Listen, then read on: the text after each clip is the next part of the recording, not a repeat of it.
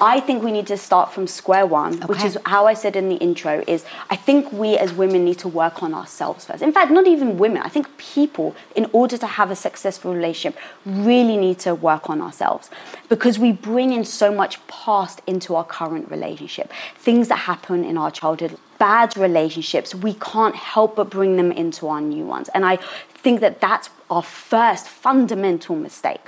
So I'd like to start with you, Steph. You have a quote which just really hit me. You said, "Don't let the fear of being alone be greater than your own self-respect. Love yourself enough to walk away from an unhealthy relationship." So let's talk about that, step one. How did you come to that conclusion, especially based on everything you have gone through in your past? I think your past always dictates your future.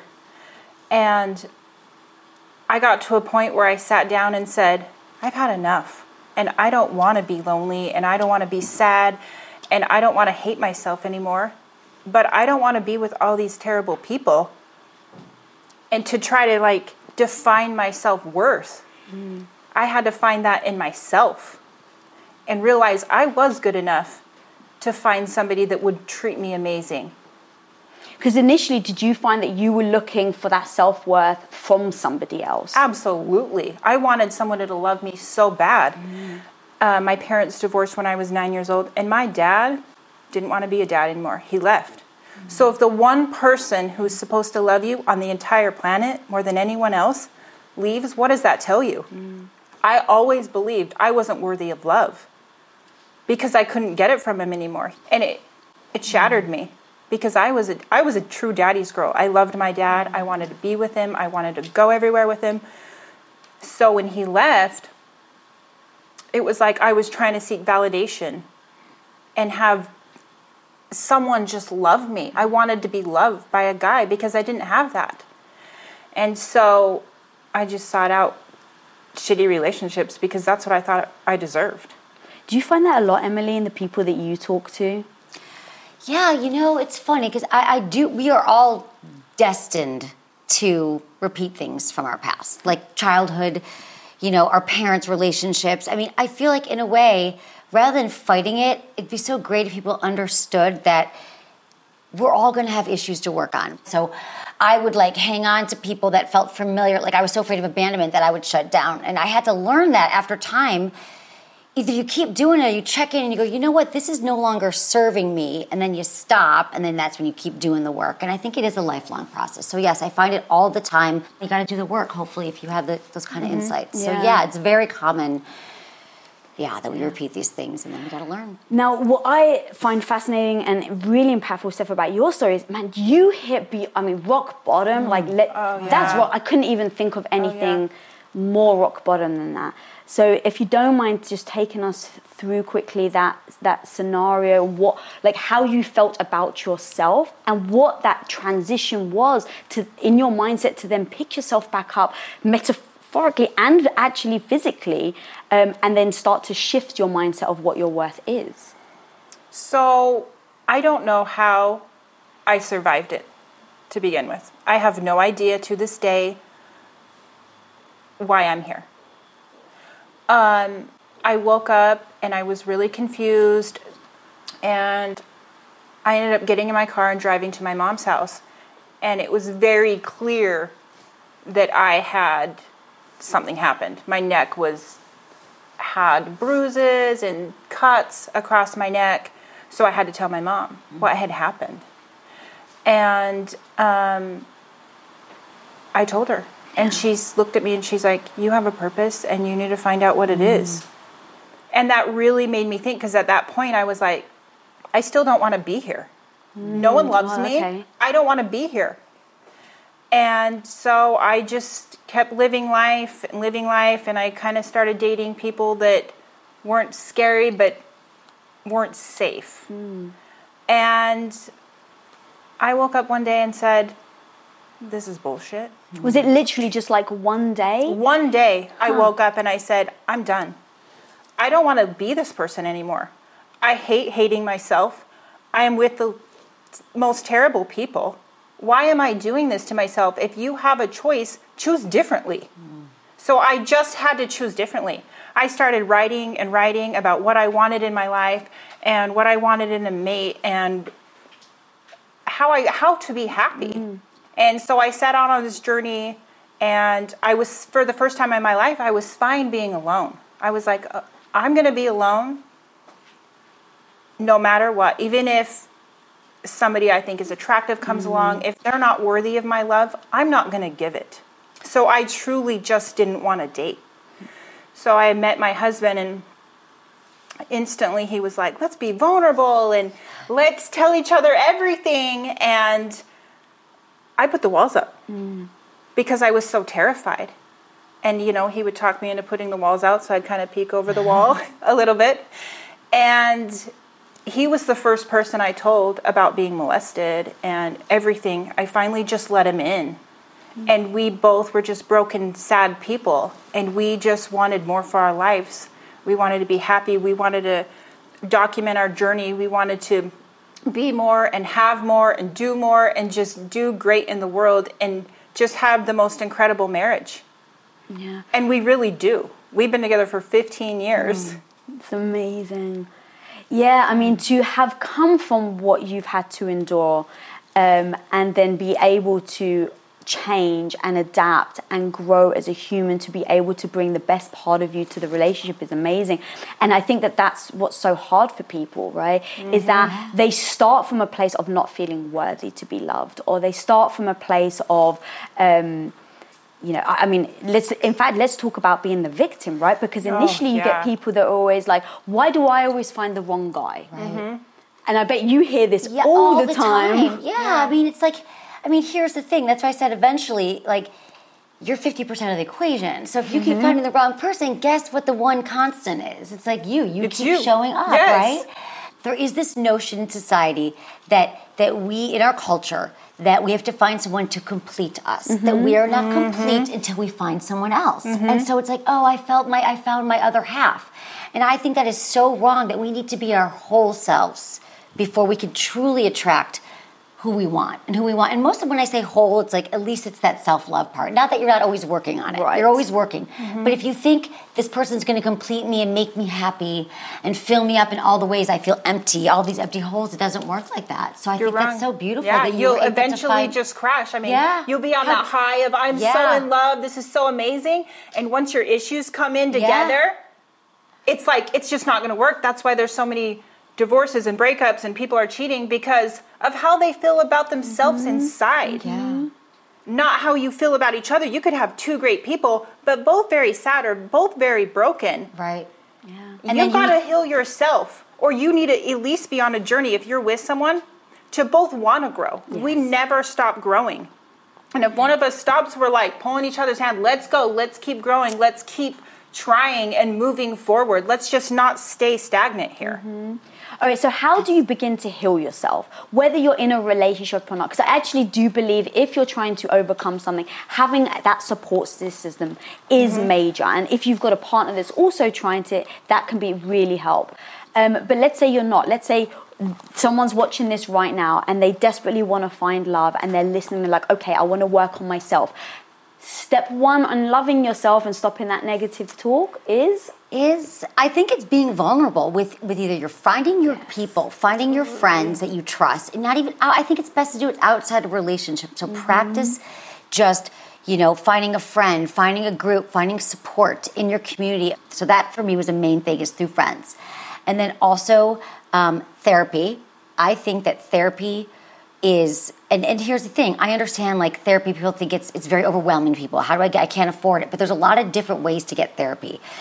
Sliding scale, first of all, insurance, if that doesn't work for you, but also there's groups, there's AA, there's Codependence Anonymous, there's a lot of different ways that you can find that community. And I think you learn through groups and through others how to really learn to love yourself and accept yourself. And then you learn what feels good and what doesn't. So then you start to shed toxic people around you. And you just, you truly do attract what you put out. Yeah. Mm-hmm. And I know we all say that in different ways, but it's true. And then the more you refine, and you're in touch with yourself and learn to love yourself through therapy, through finding good people, through writing. Like, I love what you said, that you sat down and you wrote. There's a lot of power in manifestation and pen to paper. Not all this, but you're writing it down and every day and you're manifesting and you're thinking and you're reading and you're speaking it. And I think that's a big part of it. It's huge. Yeah. It's huge. And the other thing you said, like therapy, if there's people that are just like, I don't want to leave the house. I don't want to. Open up YouTube. Yeah. Mm-hmm. There's so many motivational, amazing speakers out there that can help you. Mm-hmm. Listen to them all day long if you can't afford therapy or you just simply don't want to go. Yeah, that's a really good point. For me, what I've had to work on is a lot of negative self-talk. So if I don't fill my constantly, whether it's reading or writing or feeling myself, if I'm driving just with positive self-messages, then my brain will take over. Mm-hmm. And so I think the more you can fill it up with all that stuff, that is great. Mm-hmm. I mean, therapy is, I think, where you do some good, like, one-on-one, but that stuff, positive message is so important. Okay, so it's very clear of, like, these are the actions I can take. What about the things that people don't realize? Like, you said toxic people and you said friends. So you turn to your friends. What if you don't realize your friends are the toxic people? Growing up, it was definitely like I had friends call me up and it's like, I know he's lying to me. Will you come? And I want to drive by his house to see if his car's there, right? Like, right. Yeah. And look, that was obviously in my teen years, but you do even get that now, where people are making sly comments about certain people, and it's that subtle negativity in your brain that you may not realize is actually holding you back from making that alteration in your life. I think you need to take a look around and see what your friends are and evaluate, like, your personality and their personality, and once you start growing, you notice negative people just fall out of your life. They are just simply magically gone. Right. Because you're attracting something differently and you're not going to wait for them to grow. You're just going to keep going. So be on your path, focus on what you're trying to get to, and then as you do it, analyze the people around you so that you can see if they actually do fit into that. And I love what she said about vulnerability, because for me, vulnerability was weakness. I was not going to be vulnerable with anyone on the planet. I wasn't going to cry. I wasn't going to show any emotion. But vulnerability is powerful. It is. Yeah. Telling your story and not being afraid to tell your story and being you is power. Yeah, Brené Brown just did this. I just watched her second TED Talk. And she goes on about, I don't know if you've seen it, but her first one's about vulnerability. And then the second one is talking about her experience on the first one and how she was really embarrassed that she did the talk. And this was right after. And she's like, can I persuade YouTube to take it down? Like, what if 400 people see? 400 people, obviously you got into the millions. Like a minute, right? And in that, she said something that hit me more powerfully than her whole speech before. She said, put your hand up. She asked the crowd, put your hand up if when you're vulnerable, you feel like that's weakness. And everyone just like put their hand up. She's like, all right, everyone's been at this event now for the whole weekend. Put your hand up if you admire and respect the strength people had to be vulnerable to stand up on stage. And everyone put their hand up. She's like, okay, so vulnerability within yourself is seen as a weakness, but vulnerability in other people is seen as a strength. And I was like, oh my God. Like, that shit just rocked my world. I think Brené Brown does so much work because no one really understands vulnerability, authenticity. It's such a buzzword now, which I think is amazing. Right. Mm-hmm. I think it is confusing. And I used to think, well, if I'm vulnerable, with friends, I've been able to be that. But with men, I was much more guarded. Yeah. I was like, absolutely. I'm tough, I'm independent. No, I'm not going to. I love your example of the over the wall, because you do one thing to me, the wall goes up. It's hard to get it back down again. It is. So, I think that's a really good point. But I wanted to go back to one thing you said about the tips for people, because this is something about friends. Like, how do you know when something doesn't feel good? I was just thinking about this, is that when you leave somebody, like, let's say you have a group of friends or there's people you're out with, truly check in with yourself and think, how did it make me feel? Am I going home worried? Am I thinking that I said something wrong? Or like the next time they ask you to do something, are you thinking, is this going to be a good time? Is this going to be weird? Like, so there are certain people that you meet and it's just like, you don't have that with them right away. Mm-hmm. And I think it's just like a check-in thing. I don't know about like the specific tip. It's like checking in with yourself of how their energy fits with yours. And if it feels like something's off there, but it takes time sitting and slowing back and thinking and evaluating. And the more good people you have in your life, you realize who is toxic. I think that we need to stop as a society making other people's emotions about ourselves. Our partners, our friends, our bosses, our coworkers. Everyone makes each other's emotions about ourselves. So for instance, I text you up or call you, I'm having a bad day. Oh my gosh, is she mad at me? Maybe you're just having a bad day. Maybe you're busy. Maybe you're stressed out. Always assume the best, but make sure it's not about yourself. Yeah, right. That's actually such a good point. Yeah, especially in a relationship, and that's really interesting. Oh, it's huge in a relationship, and that's why it's so difficult to continuously grow. We're in a partnership where if the other person isn't growing, I think it's very difficult to then be able to bond because you're just on different playing fields. And then also, are you going to allow someone to change that mood that you're in? Like if you're feeling down, right? I'm sure that there are days where we all have that, where shit's gone wrong. We're just not feeling good about ourselves. And the question is the people we're around, going back to how what you actually just said about friends, is our partner making us feel better or worse about it? Now, at the same time though, it's dangerous to rely on them to do either. Yeah, it is. It's so tricky because we are told the way we're is that our partner should be everything. They should be our best friend. They should be our lover. They should fix the sink. They should take out the trash. They should go shopping with us. They should be everything. And that's not realistic to put all those expectations on one person, one partner in your life. Here's the tricky thing. Even if you have someone that's great, like a great human being, right? And you really do love them and they love you, there are going to be moments where I'm struggling, he's in a piss poor mood, right?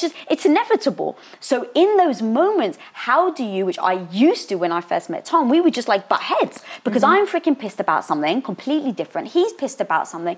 And now those emotions are coming together and we're actually fighting each other now. And now it becomes about me and him when really it was about an issue I was dealing with and an issue he was dealing with. Because you're making your emotions about each other. You're taking other's emotions. And you're making it about yourself instead of Tom's just having a bad day and you're just having a bad day, or I'm having a bad day and James is having a bad day. Let's just let them have a bad day. We all get headaches. We all have bad days. We're all super busy. Yeah. But let's just have that be the emotion, not everything else from the past coming in and saying, this is how I should feel instead. Right. So then how do you do, when you guys are talking about those assumptions, how do you not make the assumptions? Like, I like this thing about like let me check a story with you. Like, even with friends or in relationships, I'm feeling like when I came in today, you felt that you were something else going on. Like, to ask questions about it so you don't go into assumption mode. Always assume the best. If you have, like, you walk into a room and you just start making all these assumptions, well, your assumptions are wrong. Right. Yeah. I love, in fact, this brings us right down to perception, right? Because you did this incredible video series about perception. Talk to me about that and why powerful you so focused on trying to change that perception in people in general. Because I think it spans from business to relationships to, personal Well, if identity. You're making assumptions, if you don't ask the right question, it's going to be wrong, right? And so if you just keep making the same assumption, and you never ask the question, it's going to be wrong. So your perception is just like your eyesight. It's in a limited field. Growing up in abuse, I couldn't have the right perception, right? I wouldn't see things. Or you had one perception. It just may not have been the accurate one or the accurate one. It was wrong because I kept making assumptions. Interesting. So people need to start changing their perceptions and looking internally instead of making about everyone else. Yeah. And that goes to this, what I was saying, story, like checking, sometimes we think that our thoughts are coming from somewhere else. And then once you realize that my assumption or my story that I'm thinking about the situation, we go to the past, we go what something means in the future or the past. And then you realize that's my interpretation. That's actually not true. Like, a lot of times you have to be like, oh, I'm thinking that this thing's really bad, but it's not true. And then you stop and you're like, well, what do I know? Like, what are the facts? Like, you got to separate this is some way that I do it, is when I have assumptions or I tell myself that someone's mad at me or someone did something, I think, well, the facts are that they just didn't call you back, for example, or that they're late. They're just busy. Yeah. It doesn't mean that a bunch of other things are happening. So when you just go, wait, what are the facts? In this present moment, that's the way I've gotten my mind to kind of stop making assumptions and thinking things. I'm like, well, what can we all agree is the truth here? The truth is Tom slammed the door and you were in a bad mood. Like, that's it. And then it just takes you to that present, which is where all we have. Or if someone's thinking about something that happened 2 weeks ago and you have no idea, you're just interpreting it as that's a reflection of you, of what you said just in that moment. Exactly. It never is. Most of the things we worry about are not even what's going on. If you own your own business, when an employee leaves your company, whether on good terms or bad, it can feel, I hate to say it, but it actually can feel personal, like you and you alone are the one to blame. And it actually may even trigger you to lock down your business, not open yourself up and not actually risk trying anyone else. Like you actually would your heart after a bad breakup and avoid looking for that new partner altogether. Well, let's face it, sometimes we can do that with hires as well. And trust me, guys, I've been there. I get the thought of bringing in a new stranger into your business actually fills your heart with more anxiety than it does love and joy. But when you post your jobs on LinkedIn, you can actually feel the confidence that you will find the right person for the right job fast, because LinkedIn isn't actually just another job board. LinkedIn has a vast network of more than a billion with a B professionals, which makes it the best place to hire. Because guys, it gives you access to professionals that you actually can't find anywhere else. And so LinkedIn does all that while making the process easy and intuitive, which then makes hiring with confidence easy when you have that many quality candidates.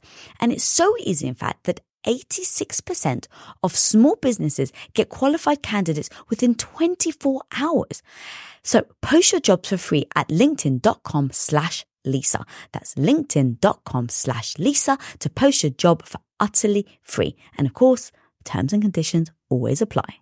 As an entrepreneur, one of the biggest challenges you will face is the negative voice in your head. You know who I'm talking about, that maybe not so small part of you that loudly doubts your abilities to actually pull the things off and make a living from your passion project. But you gotta overcome that negative voice in your head, homie, because I'm telling you, you can do it. Especially if you use Shopify. Now, Shopify is an all-in-one global commerce platform that helps you sell at every stage of your business. From launching your business to hitting $1 million, Shopify has got you completely covered. And with all the built-in Magic AI award-winning customer service and the internet's best converting checkout, you have everything you need to shut down the voice of doubt and make all your amazing business dreams a reality. That's exactly why, guys, I love Shopify. So if you want to start growing your business with more customers and sales, shut that negative voice down and prove her wrong that you can do it, Shopify is here for you. So go and sign up for just $1 a month with your trial period at shopify.com/Lisa, all lowercase. Again, guys, you can go to shopify.com/Lisa right now to grow your business, no matter where you are and what stage it's in. That's shopify.com/Lisa. All right. So when we then get into a relationship and we bring all these things with us, we bring these assumptions with us, how do we start to break that mold? So you've met this guy or girl, whatever your preference is, you've met your partner, you've worked on yourself, you found this person, and now you have to stay open to things coming your way because you're, going back to what you said, your eyesight is only this big. Mm-hmm. So there's a whole world behind me that I haven't even looked at. How do you stay open to that when you've worked so hard on yourself? Because sometimes I think it can be scary because you're like, I've done all this work. I don't want this guy or this girl, my partner, to derail me from all the work that I've done. How do you know what's actually a good move or a bad move? So when we met, we went on a journey to become better. And we were all in love and everything was great. But when your issues start coming in, you start butting heads. And so we sat down and we just started talking about our issues. Is it my issue? Is it your issue? Are we mirroring each other? Whose issue is it? So we would sit down literally every single night in our room. We still do. And we talk about our issues, our problems, like what's really going on. You know, you were in a bad mood today, but what was that really about? Because your day was great. So what is really going on internally to make you feel that way? And that could go back to like something jogged your memory from the past and you start getting worried about something stupid, like not the trash not being taken out or something stupid, but it's really not about the trash. It's about something else from a long time ago triggered your memory. So we sat down and started talking about our issues. Whose issue is it? We literally went through like the abuse, all of his past and just clearing that. Yeah, I mean, a lot of it is communication. It's like knowing, that's so amazing that you guys were able to communicate. It's like learning really good communication skills. It's everything. Skill. And there's a certain way to learn how to, there's something called Imago therapy, which I really like. It's called Imago, I-M-A-G-O. Okay. But there's different variations of it. But essentially it's, if you're in a relationship, you try to, the guy has to confront you about something using feeling words like, babe, you are never on time and you're always, you know, I'm always mad at you, and you blame them. Because the second you put someone on the defensive and you say you, they don't hear the next thing you say. But when you're like, it made me feel really disrespected when you were late. And I just want, you know, I want you to know how I'm feeling, and it doesn't feel good. And then they repent back to you. So what I'm hearing is that you said that you feel that me being late is what has upset you. And I could say, yeah, that's what it is. And I really don't want that to happen. Then your partner would say back, I hear what you're saying, and I'm sorry I've made you feel that way. Let me explain. I was running late. And then it's really just like a very specific, because no one can argue with your feelings. And repeating back and then saying it. I mean, it's this beautiful process, because really communication, I used to think I was a great communicator before I actually learned communication skills. What I meant was I'm very sociable and I like people and I love talking, right? Very different than being a good communicator or a good listener. All different. Yeah. I'm the life of the party. I don't know what the hell you said, but wasn't I fun? But when you learn these things and you're like, oh, okay, it's really good listening. It's reporting back in a relationship. It's not just being easygoing and cool, like all that. It's really specific. And so I think in a new relationship, it's important. Your partner might not have these skills, but if they are interested in learning, you guys could learn it together. You could learn how to be effective communicators. So I think that is huge, and it helps you in every kind of relationship. Right. And you said something, you said, it made me feel disrespected when you were late. But I feel like you could only feel disrespected if you disrespect yourself, because it's already in there. Because why would you feel disrespected if someone was late? They were just late. It was traffic. They were working. they couldn't get off in time. But why? What inside of you made you feel so disrespected? Yeah. Okay, exactly. So that goes back to the childhood. So let's say my partner said back to me, I'm working so hard. You know that I would never disrespect for you to be late. I'm like, every time you're late every day. I'm not disrespectful. I can go back to, okay, well, where else do I feel this? Why do I always feel like maybe people are taking advantage of me in my life? You know, maybe it's them, maybe it's not. But I could say like, you're right, that wasn't disrespectful, but I've told you this. Where else can I set boundaries around this? So maybe then he's got to alter his behavior and realize that, like, time is an issue for me, because in my past, then what therapy would do or friends would say, where do I feel disrespected? Well, you know what? My mom was always late. She never picked me up at school at time. I've got some issues around time. It's always layers. You're peeling back. You got to assume that if you're in a relationship or a friendship with someone that you love, they don't intentionally want to hurt you. Right. Yes. Even if they're the biggest jerk in the world, you're both in it. And if they do, you're with the wrong person. Exactly. If they get off on that. Yes. But if they're truly like, babe, I did not want to be late, I swear, then you know, like, okay, but then how do we get to it? And then there's layers and layers. And that's what my husband says to me. He's like, you know my intentions are true. So if I say something and I was wrong, you know my intentions are pure. And when he said that to me, I was like, you're right. He would never hurt me, and he would never intentionally want to. Right. And that's exactly, I love that so much, because that's exactly what I do with Tom. I use the word feel. So I say, I know you love me, I know you didn't mean to, but I did feel disrespected during this. Yeah. And then once you've identified, because what you're saying is, look back in your life, see where else you've been, you felt disrespected. Yes. And so what I do is, I even say that in that conversation. So I'll say, I've realized that I feel disrespected because this actually happened in my past. I know it's something I need to get over, but right now, this is what I'm working through, because you're never going to be able to do it overnight. No. So I bring my partner in and say, I'm going to work on it, but for now, can you please not be late, because it gives me this feeling. Exactly. And on the side, I'm going to work on it, and eventually you can be as late as you like, and I'm not going to care. Right? But like giving yourself that leeway to be honest with your partner about why you're insecure, about why this has affected you, bringing them into it so you can do it together as a partnership instead of in solitary. That's such a good way to say it, because what could happen if you don't have these skills, and I love that we're all saying it takes time, is that what happens, and women do this too, but in a heterosexual relationship, men typically want to fix, which is what I hear from women every single day.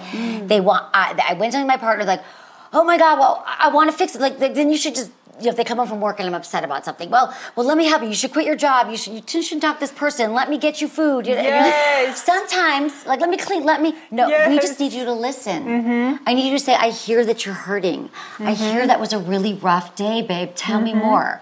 And that's another, and we all need different things. Yes. And I'm not saying men don't need that as well, really, but true. Teaching your partner how you need to be mm-hmm. loved. I love yes. that. How you need to be listened to, mm-hmm. what you need in these moments, because everyone's different. Maybe their last partner wanted more fixing, for example. Yeah. But a lot of times, for men, it's a typical thing that they don't, but let them know. It's so funny. It makes you feel loved when you listen. I used to get in arguments with Tom because I would go to him with a problem. I just want a hug. I want his arms around me to say, baby, everything's okay. And what he does is like, okay, so what did you do? But what did they do? Okay, so what did you do after? And now I feel like I'm being interrogated. Yes. And I'm like, oh, so now we've learned what we do. And it's become a habit now. It took us a while to get there, but what we do is now if I go to him with a problem, I'll either remember and say, babe, I just need you to listen right now. God. Or if I forget, he'll stop me. He's like, wait, before you go any further, do you want me to listen or to fix it? And I'll be like, okay, that's a good question. Yeah. What do I need right now? I need you to fix it. And he's like, all right, let's do this. Yes. You know, or whatever it is. But being open and telling him, because that's so true. Understanding your partner. Yeah. I love that so much. It's true. And half the journey, I mean, so much of this is what do you need? What do you want? Mm-hmm. And figuring out what we want. Like, especially a big thing that I think can stop from self-love and all this stuff is being a pleaser. And so you never think much. When you're a pleaser, often you care about, you're taking care of everyone else around you. You think our needs come second, or don't ever come last. So knowing, like, what do I need in a relationship? And that's why I think it's so important to write down what feels good to you, what doesn't when you're looking for a partner, and then explaining it, what I need, and that it's okay to have needs. Mm-hmm. And it's okay to ask for what you want. Yeah. It's a big learning lesson. Yeah. How do you manage it? Obviously, you guys collectively have 5 children. You have 5 kids. So, and you're this... So you have 5 kids. You're also running this incredible business together. How do you make sure that you and your husband have time together? Because I think whether it's kids that distract you or your business or things like that, I think it is very difficult to make sure that you guys prioritize yourself. And I think that's where people get into their problem of you meet someone, you fall in love, you let the adrenaline and the excitement take over for a few years. And then before you know it, you're spending less and less time together. And I think that's why you have the drop off and you have the divorce rate and you have the relationships that just don't last long. So in order to get to that 15-year mark, that 30-year mark, the 50-year mark, which let me tell you, I'm gunning for the 50. Yes. How do you manage that with kids and building a business? We are literally always together. So we wake up really early. We meditate.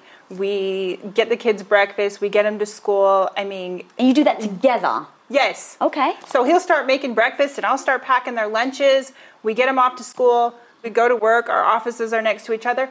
But then it's like he has his work. I have my work. But a lot of it, I mean, we have a company together. Mm-hmm. So we're always like in meetings together.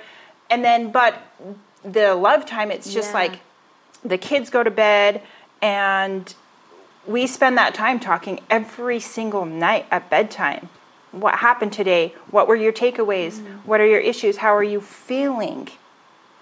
And I think that's really important. And it really means a lot to both of us. And I feel like that's how our relationship has been so good because we've had so much communication. But yes, our life is crazy. And we're always running here and there. And you go here and I go here. And it's chaos. Mm. But you guys have clearly structured your lives there to make sure that your relationship doesn't fall through the cracks.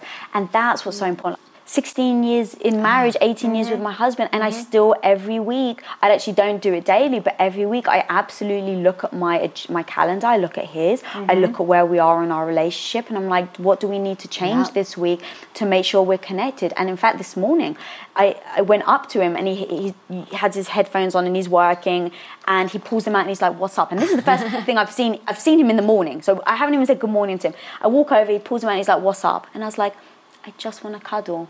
Yeah. And he's like, oh. So he puts his headphones down and we cuddle. But you have to force yourself to do it. Yes. Because I'm tired. I'm stressed. I've got to shoot this morning. So the last thing I'm thinking about is bonding with my husband. Mm-hmm. But I force myself to make sure I do. Mm-hmm. Because I may not feel it in this minute, but I may feel it. Like I may feel the struggle in a week. I may feel the struggle in a month. And date your partner. I don't care how long you've been together.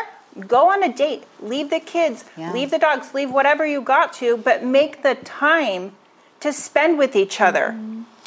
Yeah, couples forget, and this is a huge topic on my show. One of my main principles is that we have to learn when you're in a relationship that you have to prioritize your relationship, mm-hmm. whether it's you prioritize your pleasure, your sex life, your one-on-one time. Because what happens, especially when you have kids and a business and a life, we think, well, we'll put that on the back burner because we're together. Yeah. Our sex life doesn't matter. We'll find time.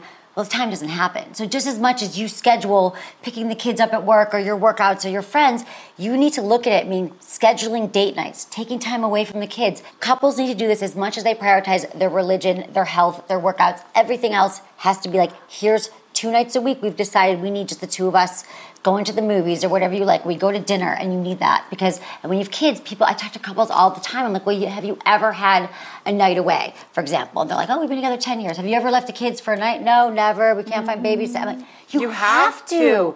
You're stronger parents. You're stronger at everything when you prioritize your intimacy. I'm so glad you happened to bring this subject up. Isn't that funny? Sex. I know, sex with Emily Boop, sex. Yeah. Wow. So because going from working on yourself to then when you meet someone to making sure that you're open. So now this is a beautiful transition because Tom and I talk about our biggest fears in our relationship that could happen in the future.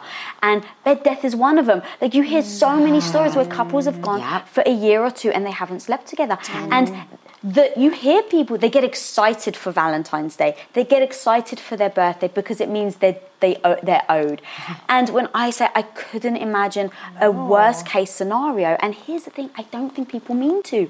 I think you end up like kind of blinking, especially like, if you've got kids and you've got a business and you've got a family or you're traveling or but let's face it, you may not have kids, girl, but freaking hell, you're doing so much crazy stuff with your business. So we all live these lives where we're super busy.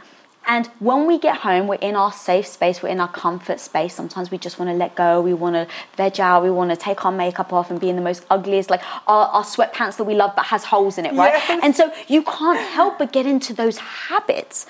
And sadly, what happens? You end up with bed death. Yes, exactly. Communication is a lubrication. That is like my main, if you remember anything, like on my tombstone, literally, talk about your sex life. Early and often, when you start having sex with someone, is when you should start talking about it. Like how what turned you on, what feels good, how important is it for us to have sex? Says here's the problem though. In the early stages of a relationship, there's something called the honeymoon phase. That is a real biological condition. 6 months to 2 years.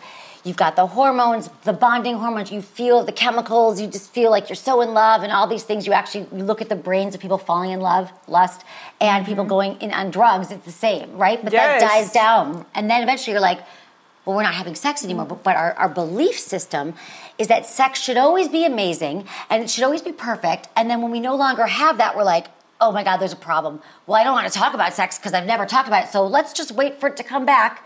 And then years go by, months go by, and then nothing happens. So knowing this, knowing that sex is going to take work, and it's going to take really honest communication, like knowing that going in and then continuing to have a dialogue, have a check-in about your sex life, talk about what turns you on, how it changes, and keeping it top of mind. So in the beginning, everything is new. It's spontaneous. It's exciting. There's novelty.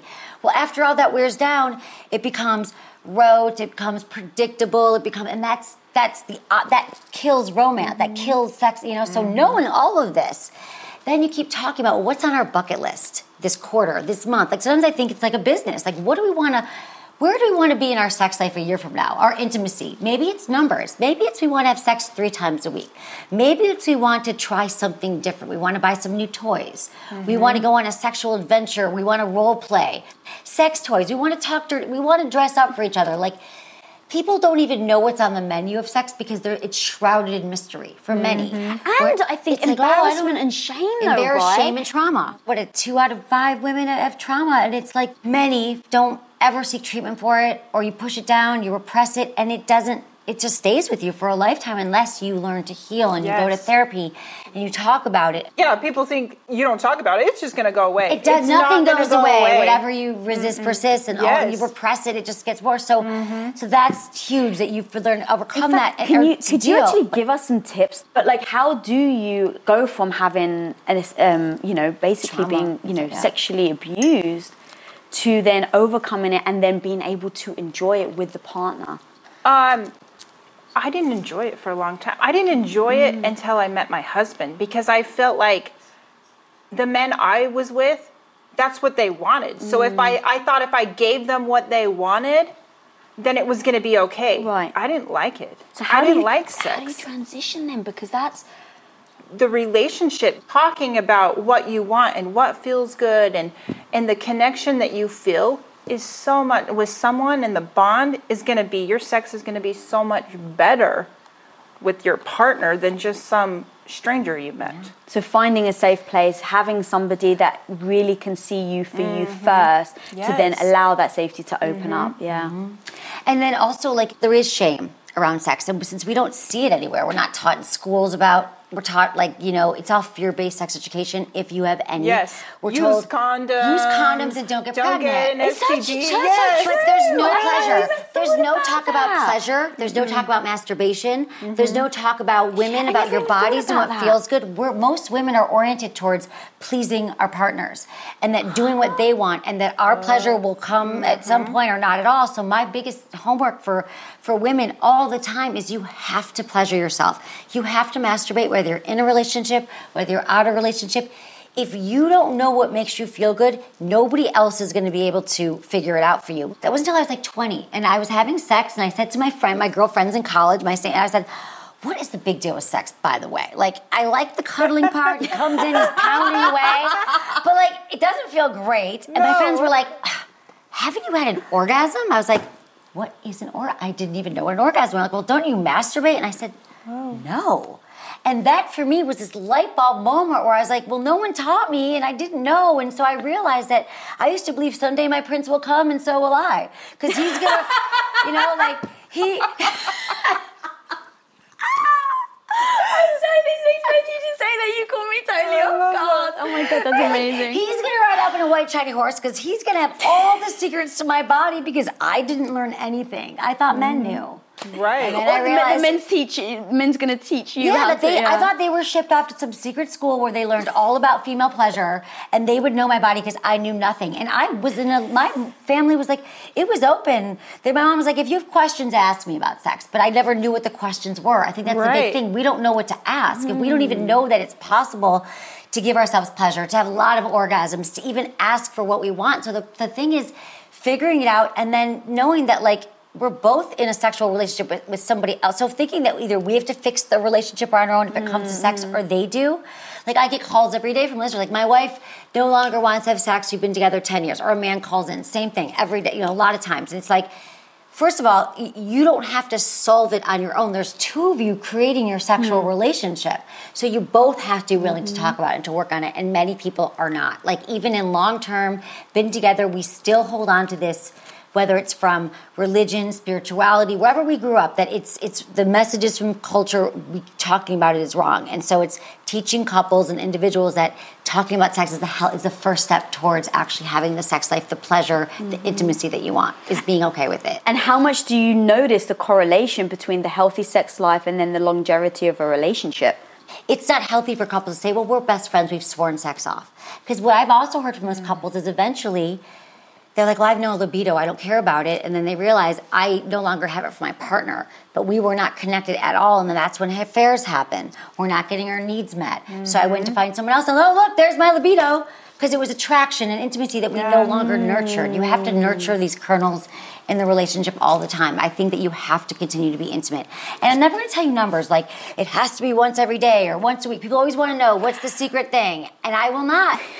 I'm not going to tell your girlfriend. Why do people always want to know numbers? They want to know. That's what I said. And then they compare to their friends. How many times do you guys married friends? Yes, don't do that. It's unhealthy. I've done it before as well. I know. You all married people do this to each other. Yes. It's not healthy because you compare it and then you feel bad. Because listen, our brain is the largest sex organ. We have to keep sex top of mind, especially for women. So if it's off your mind because you're busy, we're stressed, anxiety, biggest killer of our sex drive, then take time to, like, get into your body, take a dance clap, move, feel, take a bath, touch yours, just be, breathe, like all those things that breathe, masturbate, I'm telling you. But watch porn, I'm cool with it, get it, energy, keep the pilot light lit, keep it lit. So we've touched on the sex, but what about the romance? Because here's another thing that I find. You've got couples that the woman's like, he's not romantic. He doesn't even buy me flowers. I can't believe it. Like, you know, I better get flowers on Valentine's Day. But yet they're not necessarily willing to do what their other half wants if it comes to sex. And it starts to become like a tit for tat, right? Like, okay, if you buy me flowers, I'll give you sex. If it's Valentine's Day, then, right? And I think that is extremely dangerous. Very dangerous. But at the same time, I also understand that men, a lot of men, in fact, I don't want to generalize, my husband doesn't necessarily think about romance. So I just take it upon myself. Instead of judging him, like, oh my God, I can't believe he's not romantic, he doesn't buy me flowers. The truth is he's so busy. If it's important to me, I need to take ownership. So what I literally do on Valentine's Day, I'll say to him in advance, all right, babe, yeah, I want some flowers this year. So remember, and I'll put it on his phone, I'll get his phone, I'll set an alarm, like, remember to buy your wife flowers. Because it's like, I really want it. And I want him to know that it's important to me, but I want him to go and do it. And assuming that people are going to do it off their own back, I think just sets people up for failure, because they're not mind readers. Right. Yeah. They don't know what you like until you tell them. Yes, yeah. You co-create romance, you co-create Valentine's Day, you co-create your sex life. Mm-hmm. It's not one for the... So let's say, going back to the sex number thing, and then I'll start, is like... If someone wants it 5 days a week in the relationship, if someone wants it one, well, then clearly you got to figure out maybe 3.5 times. Because no one's right or wrong there. If you want it 5 times a week and you only want it one, you can't just say, well, my way's right once, forget it, live with it. Yeah, you just can't. Yeah, you can't. You have to. And the flowers thing, we don't tell our partners what we want. And so I love what you're saying, Lisa. It's such a good example, because there's a lot of women listening go, nope, he better know I want flowers. He knows I love flowers. And if he telling him takes all the fun away. I don't want to have to tell him. And people say the same thing about scheduling sex. Like, that's the least sexy thing ever. I'm like, well, let me tell you why it's not. Because all the nights that you're coming home and trying to have sex with your partner and then you feel rejected because he's too tired, what's better knowing that Saturday night is the night that you're having sex so you can look forward to it and you both know and you talk about what you want to do, or every night you're like, oh, God, I hope he doesn't try to have sex because I don't want to, or vice versa. So much better. Or how about you on Valentine's Day, February 13th, you're going, you better fucking remember this year. If he doesn't give me flowers, but now you know. And then you have a time to be with other things, just to talk about all these things. And I think for Valentine's Day, it's a huge thing. Like, because some people want flowers. Some people are like, no, don't spend any money. Let's sit home and, like, watch Netflix and get our favorite cake, carry out, delivery. Yeah. So why not discover together, what does Valentine's Day look to you, babe? What does it look like to me? And let's create it. Because a lot of it isn't natural. You know, a lot of this stuff isn't natural. Like, we're not naturally romantic or even naturally sexual for a lot of us. I mean, we are, but we've repressed it, or we're busy, we're anxious, we can't deal with it. But knowing that it's important, how do we work our relationship together and our lives together so we can make all these things happen, knowing what it is that we both want, to feel loved, to feel accepted, to feel adored, to feel cherished, you know? So how do we get that? And then adding to something you had said was having that discussion with your partner, saying, hey, this is what I'm like, this is what you're like, okay, but then checking in with each other often to see if you've changed.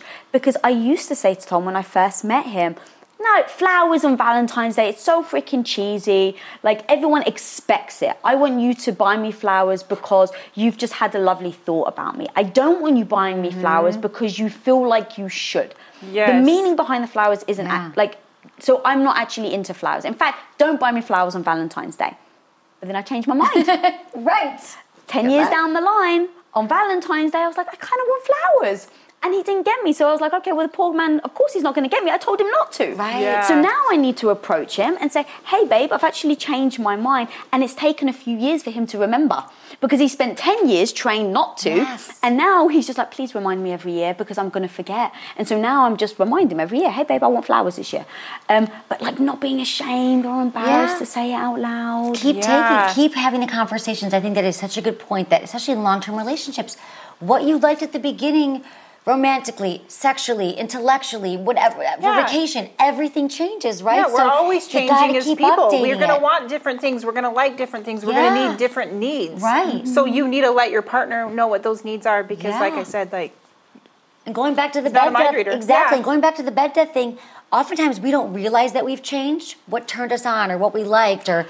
And there's so many different ways to experience pleasure that if you're always like, let's say you guys figure out your position, right? Like, this is how we all get off and then we go off our day. You have to keep working at it. Just like if you do the same exercise every day with your body, you're not going to have any improvements in your, right? You keep lifting weights the same way. But that's like something that people don't think about. They're like, they think like sex should be magical, angels, fairy dust, always perfect without having to work it. Is a tip, not you guys happily married and stuff. No, but look, many people. But here's the thing, even I would absolutely say I'm happily married, but I mean, shit, CBD like I'm still learning every day and still figuring it out. And we're still working on it. And it's just because you're happy, you get to a point where you're like, we're happy with each other, it doesn't mean we're going to stop. Right. We're going to keep going so you can maintain that happiness together and you're not ended up getting divorced or seeking things in another person that you're not getting in your relationship. Yeah.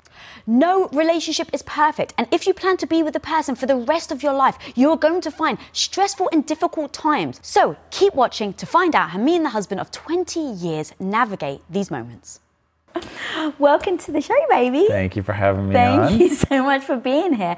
So it's a crazy time. Yes. And there's so many things right now that I think being together in, you know, day in, day out can actually cause some trouble in relationships. We've obviously worked together for a long time now, so we've navigated a lot of these pitfalls that I think people are having. But where I want to start is the real simple, how do you avoid getting annoyed with each other over the small things? That is a good question, my friend. It's like you've done this before. That is really smart as a place to start. So it's an area that I think really trips people up because they've probably thought through a lot of the big things, but they haven't thought a lot about letting things go.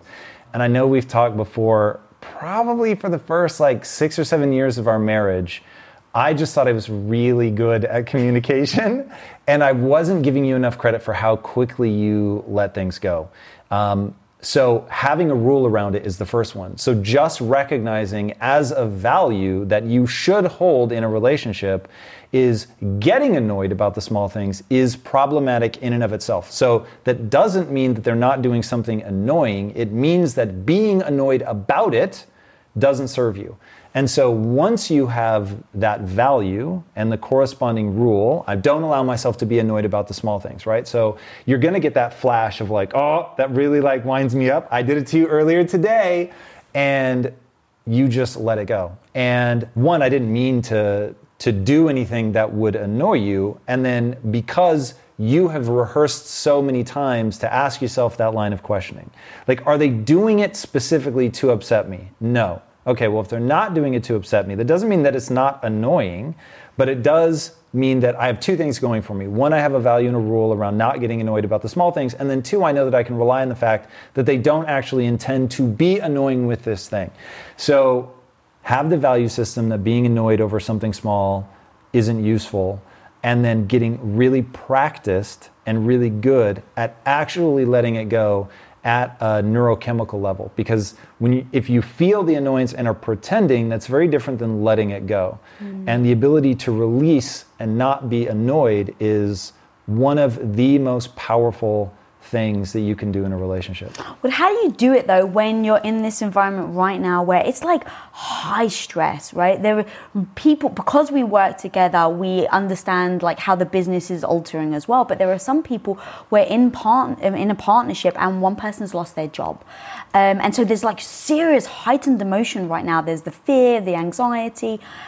In moments like that with the small things, how do you avoid it from escalating into a massive argument? Because that's really where I think, right, where right now people have just started to be in quarantine together. So like maybe it's a little romantic and maybe it's, you know, cute and you do some fun things. But after a week, after 2 weeks, after 3 weeks that it's been like it's been projected, it's very dangerous to not necessarily address certain things or to let things go if they still really annoyed you. So how do you avoid getting to that point so that you don't just erupt into, you know, after 3 weeks, everything's kind of come to a head and then you're like, where did this come from? There's just no substitute for doing the work. So I made a statement to myself a long time ago, which is there is no performance, there's only practice. So I really hope that there's never another pandemic that we need to be practicing for, which almost certainly isn't true, and this probably really is a dress rehearsal for more things to come, but recognizing, oh, cool, like, hey, this is actually fun. So I'll give people an example. We're here by ourselves. We are the entire crew. We are the entire performing duo. There's nobody here but us. And so you spent almost an hour with our tech team over the phone doing like FaceTime, showing them the settings on the cameras so you could get it right and all that stuff.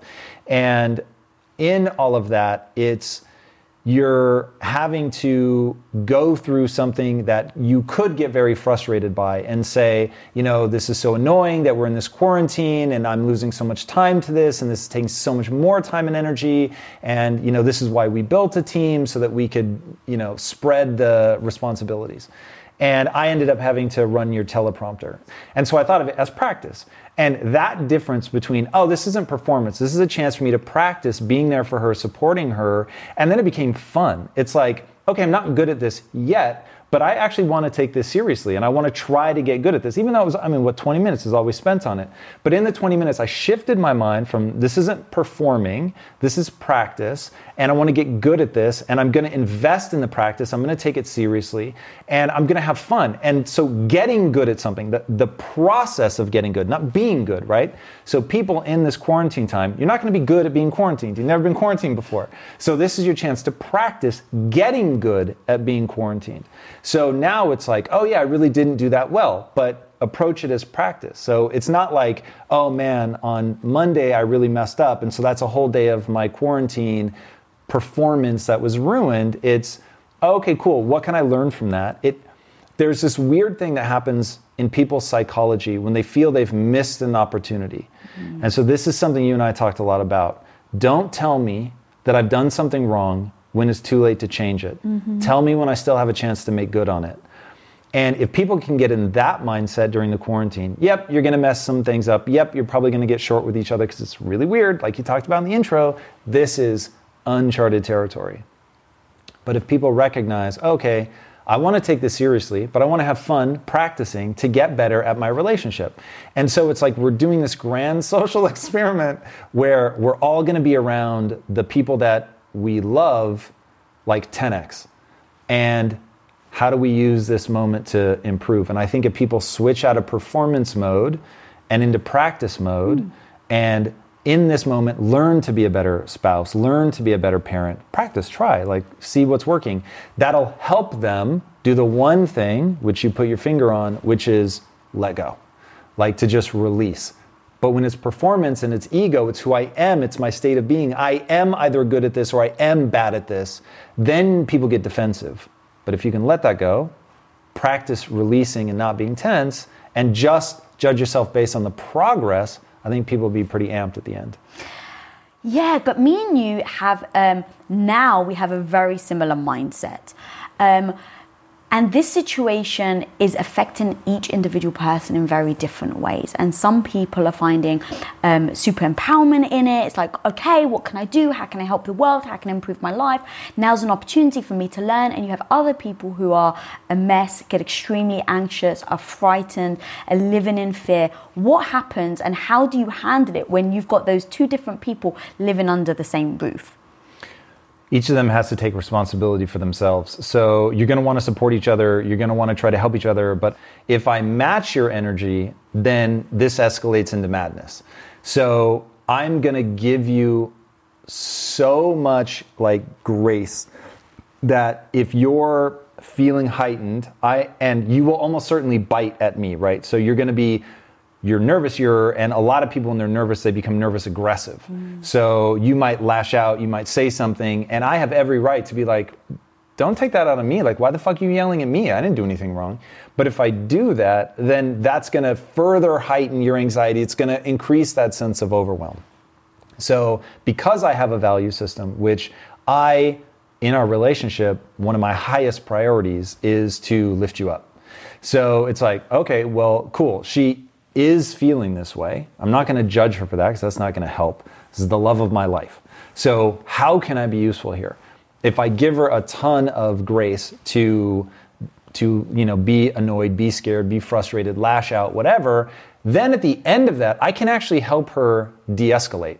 But if I match her energy because I have the right to match her energy and be annoyed, then I'm not going to do what I value, which is to lift you up and support you and make you feel better about yourself. So I would try to be, the more agitated you are, the more I'm going to be loving, the more I'm going to be relaxed. It's like if you're eating ultra spicy food, you drink milk, right? So you need something that soothes that energy. So I would do that. Like, just because you have the right to be upset doesn't mean that it's going to be useful. Mm. So in the past, we've got into many arguments where we've just butted heads, or I'm heightened emotion and I don't feel like I'm necessarily getting what I need from you. And obviously you want to give me what I need and you're not. So you get frustrated. So those two frustrations start butting heads. But since then, we've really, I think it comes down to being honest about what you're looking for in those moments. And I remember once I was like, I just want you to get annoyed too. Like that episode in Sex and the City where Carrie is like, they're buying that apartment next door or whatever. And finally Aiden gets mad. And she's like, yes, this is what I've been waiting for. Because there is something to feeling like someone gets you. And now that doesn't mean that you don't get me, even if you understand. But there's something about feeling bonded when someone feels that same feeling. Let me tell you right now, if that feeling is fear and anxiety, leaning in for the other partner to match them there is a horrific idea. Correct. And what I was going to say is, in the past, I don't know if you remember us having this discussion. Oh, and very much and so. And you even said to me... But I'll say it's around one emotion, righteous indignation. Explain. Outside of that, like when you feel that the world is unjust and somebody's doing something they shouldn't and it should not be this way, then... 100%. So if the person were saying, I can't believe that, you know, testing isn't being done more rapidly. Yeah, that's fucking crazy. Mm-hmm. I can't believe they're not testing.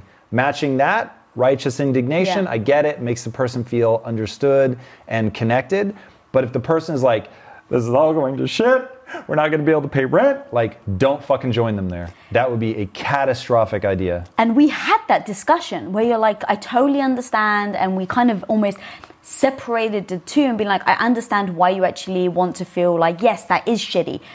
And I remember also you saying, but when there are certain times, I'm not going to lean into it because it only like solidifies that feeling versus it's like you have a different perspective and you are a calm and effect in my life. But I really, really want to make sure you and everybody else understands, they've got to tease out the difference between righteous indignation, which sometimes I won't match you at. Mm-hmm. And all the examples that you're giving are that. Where, yes, even with righteous indignation, sometimes I'm not going to meet you there. Mm-hmm. It is not a winning strategy. I'm just saying as a blanket statement, meeting somebody in fear and anxiety is always a losing strategy. Right. And I'm saying, I totally understand. You have to talk about it because me and you have gone through it. We've spoken about like, okay, this actually upsets me when I don't feel like you're supporting me.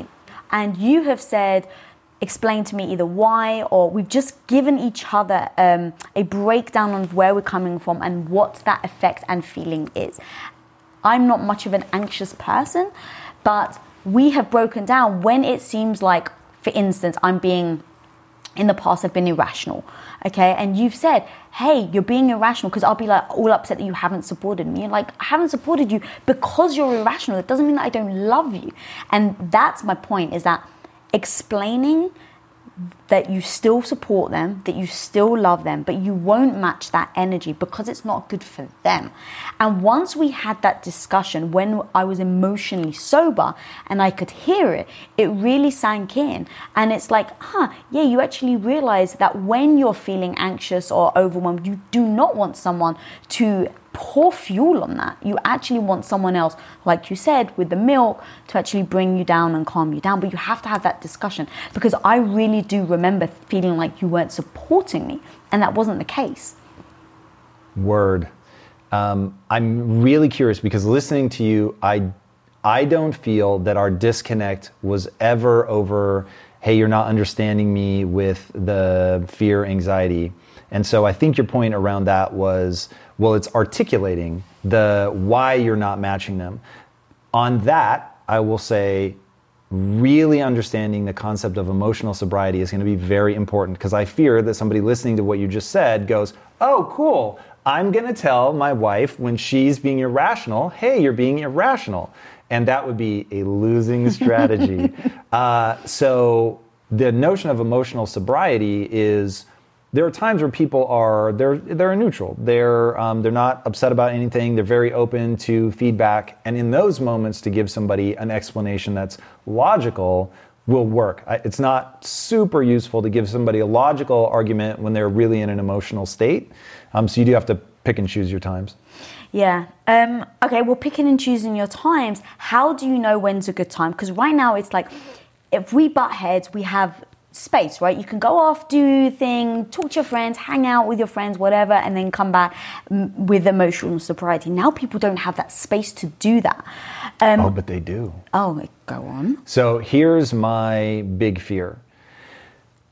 People aren't taking responsibility for themselves. And like, we're in a hard situation. There's no question about that. But if people lean into that, like, they're not going to get where they want to go. We are in the situation that we're in. You are locked in. So right now, if one, people should take selfish time. Two, the space that you need, you don't need anything more than a pair of headphones and darkness would be my preference. Some people want to look out the window or whatever. But if you have darkness and headphones, you can isolate yourself completely, because creating a headspace of calm and separation is going to be really important, because always having somebody in your space, like, human animals are a social creature. We bond very well. We connect very well, but we also need alone time. And you can get alone time in a crowded room full of people. I've done this. Like, I'm about to speak. I'm in a room full of fucking people, and I can just put headphones in, and I personally listen to the sound of a thunderstorm. It's just very soothing for me for whatever reason. Listen to the beach, crickets, like whatever your thing is. You can certainly do it with silence as well, but I would say that's a little more advanced. It's easier if you have a natural sound playing to sort of drown out other things. And take that time, take a warm shower, take a warm bath, like whatever you find your thing. Literally go get in your bed, pull the covers over your head. Like, whatever you need to do to isolate your mind space will go a very, very long way. But people have to do the work. Like, you can't just say, I'm in a 700 square foot apartment, I have 3 kids and a husband, and I'm going fucking crazy. It's like, that's real. But what are you doing about it? Like, now's the time. Download fucking Calm or Headspace or something. There are so many free guided meditations on YouTube. Try it. Don't reject it out of hand. Like, You have to put in the work. You have to go out of your way to find out. Read a book. Like, what's your thing? The number of things that I would try before I would just throw up my hands. And that's the thing. Like, if I could go and strangle myself at 22 and be like, how many things have you really tried? Like, you're throwing your hands up. You're giving up on X, Y, Z. As Seth Godin says, show me your bad writing. Oh, you don't know how to write? Show me your bad writing. Like, until you've done 10,000 pages of bad writing, don't tell me that you don't know how to write. Until you've tried 10,000 things to create that space for yourself, don't tell me you don't know how to do it. Until you've clocked 200 hours trying to meditate, don't say you don't know how to meditate. It's like, I want to give people a pill. That would be amazing, and more people would do it. But the reality is, you have to do fucking work. And that's what I go back to. Fall in love with the joy of practice. This isn't performance. You get to practice not going crazy in a very small confined space with a bunch of people. Hey, but literally, this is what I do.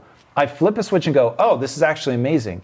And because I flip my mind there, I'm going to see things other people won't see, because they're focused on the problem and they don't demand of themselves to try like all these, until you find one that works. The first 20, 30, 50, 100 things you might try might not work. But as long as it doesn't violate the laws of physics, there is an answer. But you have to hold yourself accountable to finding it. I love that so much. But what do you do if it's not even you that's in that headspace? What if it is your partner? So this is the most frustrating thing in the known universe, which is to be in a relationship, to be willing to do all the work in the world, and the other person is not. They don't value it. They don't want to do the work, whatever the case may be. Now, here is the bad news. You can't make them, but you can make that really enticing. And so I've heard it said, I don't remember by who, you can lead a horse to water, but you can't make them drink. But if you focus on making them thirsty, everything takes care of itself. And I thought that is brilliant. So the goal here would be for the partner who is willing to do the work to make it very enticing for the other person to want to do the work. Mm. So I would start by asking a few simple questions. Hey, we are stuck here. Yes, yes. This would be more fun if we can find like a way for us to really enjoy this. Yes, yes, perfect. I think there are some things that we could do that'll really make this enjoyable. How do we gamify this, or how do we have some fun with this? What's the angle? Like, how do you want to do? Like, what does your ideal day look like? How do you want to like work together? And here's what I want to do. And if they go, hey, let's come up with some ways to make this fun. Like, what would that look like for you? What would you want to do?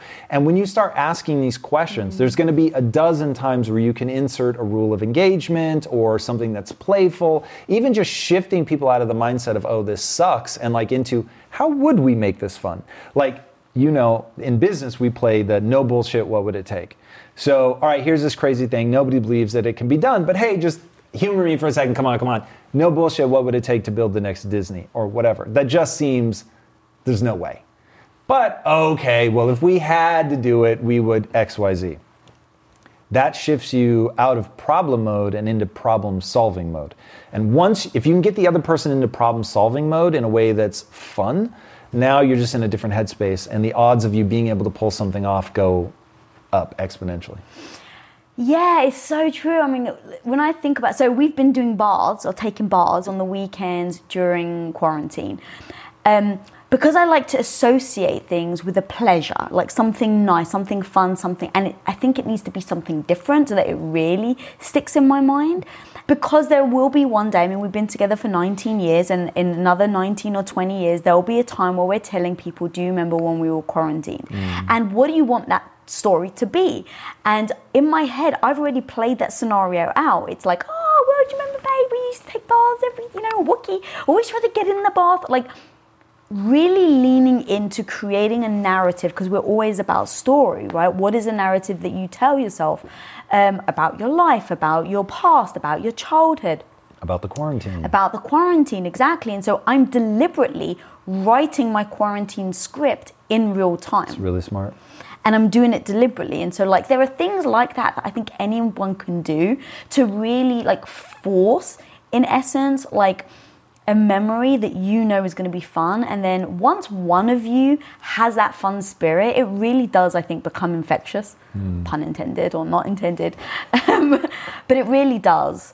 And I think that things like that are important to be aware of, instead of spending every day just trying to get through it so that you can then be released into the world again, if you know.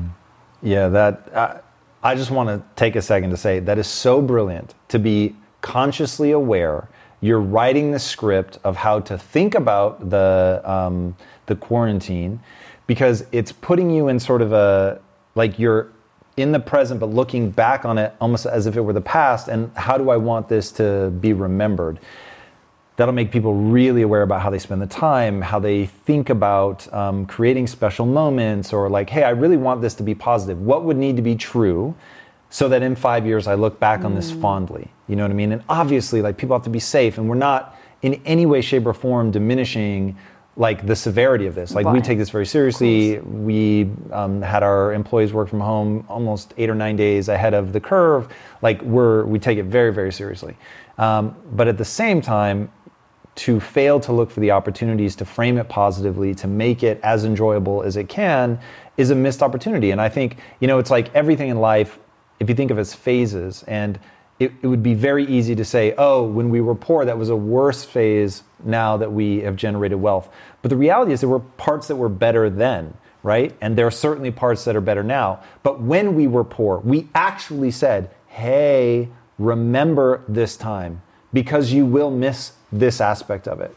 And when a company is small, for instance, like, there's just an intimacy that, while you're scrambling and you're not sure if you're going to be in business the following day, like, that intimacy is beautiful, and to fail to enjoy that would be a mistake. When you get big, you lose that intimacy, but you have so much more power, and to fail to enjoy, like, whoa, we can really shift culture, like, that would be a mistake. So the quarantine clearly has a downside, but it also has an upside. And so telling yourself, consciously what the narrative is going to be and then act in accordance with it.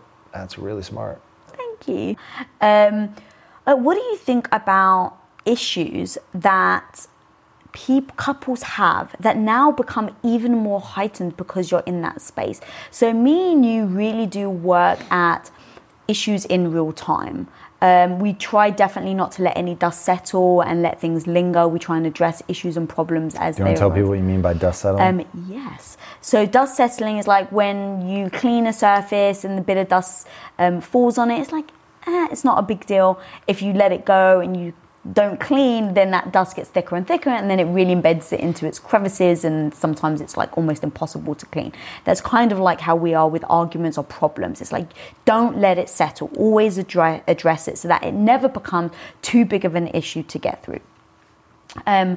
So what do you do though if you're in a relationship right now where you're trying to work through a problem and it's just like it's so much more heightened because, like I was saying, you don't get the space to be by yourself, to maybe hang out with your friends? Because actually there was a study, God, I wish I had it on hand, but there was a study of how, women actually want to be face-to-face with their girlfriends because it fits and fills a certain part of their personality and their needs and wants that a male partner cannot do. And I actually get that.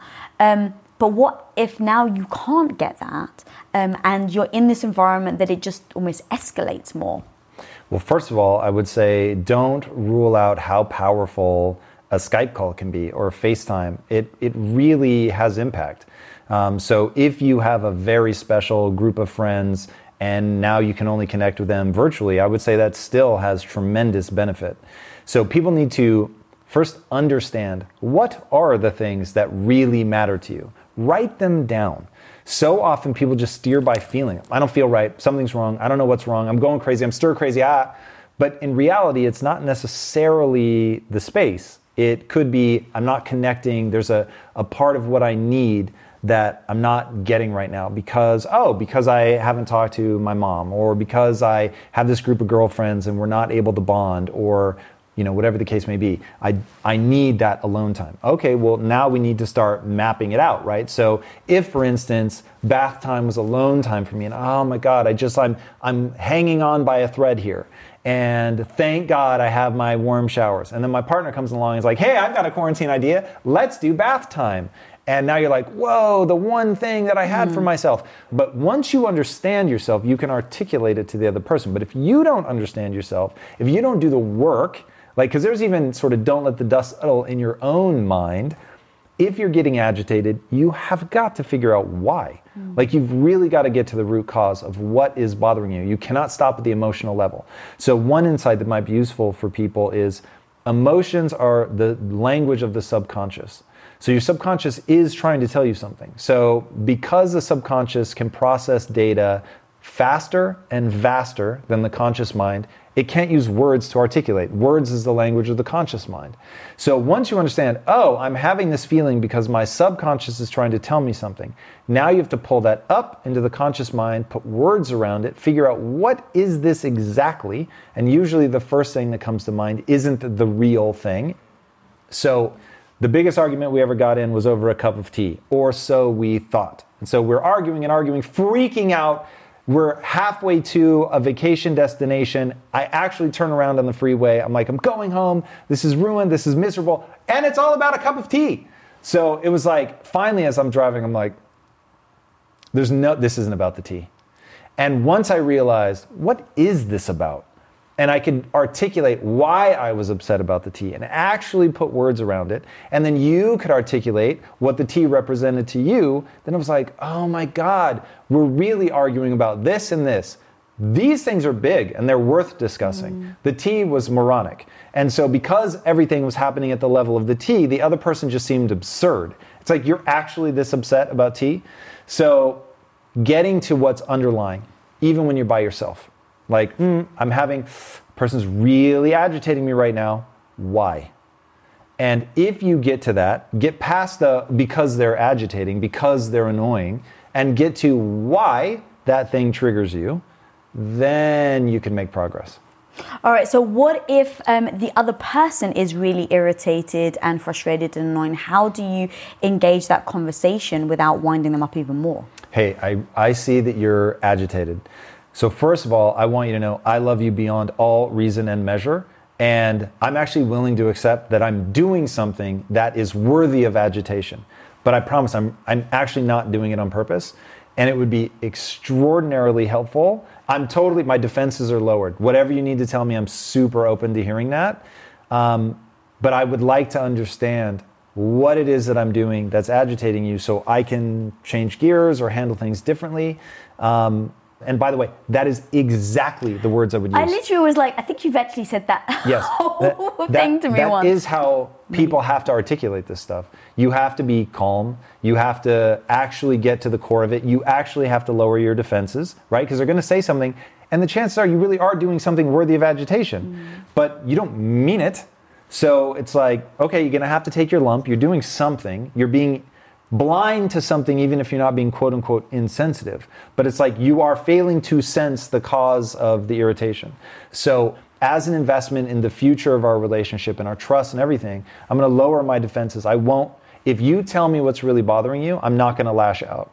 I'm going to thank you for that. Even if it's hard, even if I disagree, by the way, I'm going to thank you for removing a blind spot. Okay, now I get how this thing affects you. I may not agree that you should be affected that way, but you've removed a blind spot. I now know how this thing affects you. And then you can talk through it. You can process through and figure out, like, do I need to change my behavior? Do I have a key piece of information that I can give you to interpret my behavior, not from your perspective, but from mine? And then, because I'm always about communicate not in a way that you find satisfying, communicate in a way that's actually effective, where the person can hear what you intend. Now, if you intend something and they're getting it exactly as you mean it, and it still pisses them off, that's a whole nother thing. And that really may be, like, we have had those arguments where I'm like, I completely understand what you're saying. I get from your perspective why you feel that way. I don't agree. It's a collision of values. I'm not going to change my position. So now we have to decide, how do we deal with this collision of values? And now we have to come up with a rule of engagement, which is a term that we use a lot for how we coexist with the different value system. But also I want to go talk about giving each other the grace. We kind of touched on it earlier, but giving each other grace, like if one of you is feeling super emotional, giving each other the grace that if they snap at you, that it doesn't mean that they don't like you or it's a reflection of you. You have to understand where they're coming from. And then over time, like if it's just, okay, you've given grace a lot, to then speak to that person, be very honest. And that's one thing we do. It's like, hey, look, I know you didn't mean to snap at me, but it's getting a little much. Like, what can I do to help so that we can eliminate you acting like this, because it's only going to go down, it's only going to get worse, not get better. So what can we do together, and not making the other person feel bad about snapping, but letting them know we're in it as a team, but this has to stop. So right now, people are stuck inside with their other halves. Some of people are thinking like, oh my God, this is amazing. I get to see my partner more. Others are ready to wring each other's necks. What is like the one encompassing thing that all couples can immediately do right now together in order to get through this? And I don't just want to say like survive it, but to actually use it as a way of getting stronger together instead of like just endure it. One, flip your mindset. This is rad. Like, just say it. This is rad. I'm so excited. Even if you don't believe it, it will do something to your mind. This is rad. There's an opportunity here. I know it. We just have to find the opportunity. I cannot tell you how often I use that strategy. I just immediately default to this is rad. This is the best thing that's ever happened. And then I'll go, how is this the best thing? Like, and then I'll find like, oh, actually, this is really powerful. Actually, this is amazing. But it just started as a counterpunch, right? So world fucking pops me in the mouth. My nose is bleeding. I lost a tooth. And I'm like, this is amazing. And that's my counterpunch. Because now I'm like, I'm going to figure out why this is amazing. And it is startling how effective that is. The second thing that people probably aren't putting enough time and consideration into is do fun shit. Like, actually do shit that's fun. So I'm actually taking more time in the evenings to spend with you than I ever would during the week, because I'm like, this is going to be the best time ever. This is going to be the most fun. I'm going to look back and be like, yo, the quarantine, when's it coming back? Because, you know what I mean? Like, really have fun with it. Like, find a way to make it exceptional. And then the third thing, that's because that's all group stuff. The third thing is take selfish time. Like, can you explain a little what that is? Yeah, so somehow the word selfish has become like a bad word. Like, oh my God, to be selfish is terrible. And you see these mothers drive themselves into the fucking ground, literally an early grave, because they're just always living for other people. And I get it. The impulse is noble. It is beautiful. When you're the recipient of that kind of care, it is unbelievable. But you, for your own sanity, to love your life, you must take some time that's just selfish. Selfish. Not, oh, this is for the family and therefore it's selfish. Selfish. For you. Just you. Whatever that is. A bubble bath. Read a book. Fucking watch a movie that nobody else in your family likes or wants to watch. Schedule time. I get Netflix from this time to this time. Whatever. And like, you watch shows that are like having my fingernails ripped out. But hey, it's your selfish time. You know what I mean? And if I want to join you for some of that, like, I'll be the first to admit, sometimes when you watch Jersey Shore, I join you for that. Yes, you do. Right? But it's not something I would pick on my own. But like, okay, cool. Like, that's fun enough sometimes. With no judgment, actually. I just want to add that, because that's so important. If you're taking selfish time, if you kept coming in, and I was watching Jersey Shore and you kept coming in and you're like, and heckled me, it's like, it just, even if you're trying to be playful, eventually, especially when people are quarantined and you get that day in and day out, that will start to really, I think, upset people and rub each other the wrong way. And that's how, going back to the very first question I asked you, that's how you end up getting into silly little arguments, because something's rubbing you the wrong way, you're not quite sure why, and it comes out in other ways. Truth. I didn't mean to interrupt you, man, not at all. That's genius. So yeah, and some people, selfish time really may be, I need to be alone, not another human making any noise. I know for me, I love that. I have a very strong imagination. So to be in my imagination and to let that roam or to meditate, whatever, is deeply cathartic. You know, so for people to find that space to do that thing, I think is really important. Mm. Word. We could go on forever, Bilyeu. Thank you so much for joining us. Dude, this was fun. We used to do relationship theory, which if you search, you can still find on YouTube. But yeah, this was fun. Well, guys, thank you so much for joining us on this very special edition. If you're not following this man, follow him at Tom Bilyeu. If you're not following me, follow me at Lisa Bilyeu. And guys, if you're not subscribed to this channel, click that subscribe button. And if you want to see more episodes with my other half, let us know in that comments below, because then I can screenshot it and I can send it to him and I can show him why people want more of him on the show. But until next time, guys, be the hero of your own life. Peace out.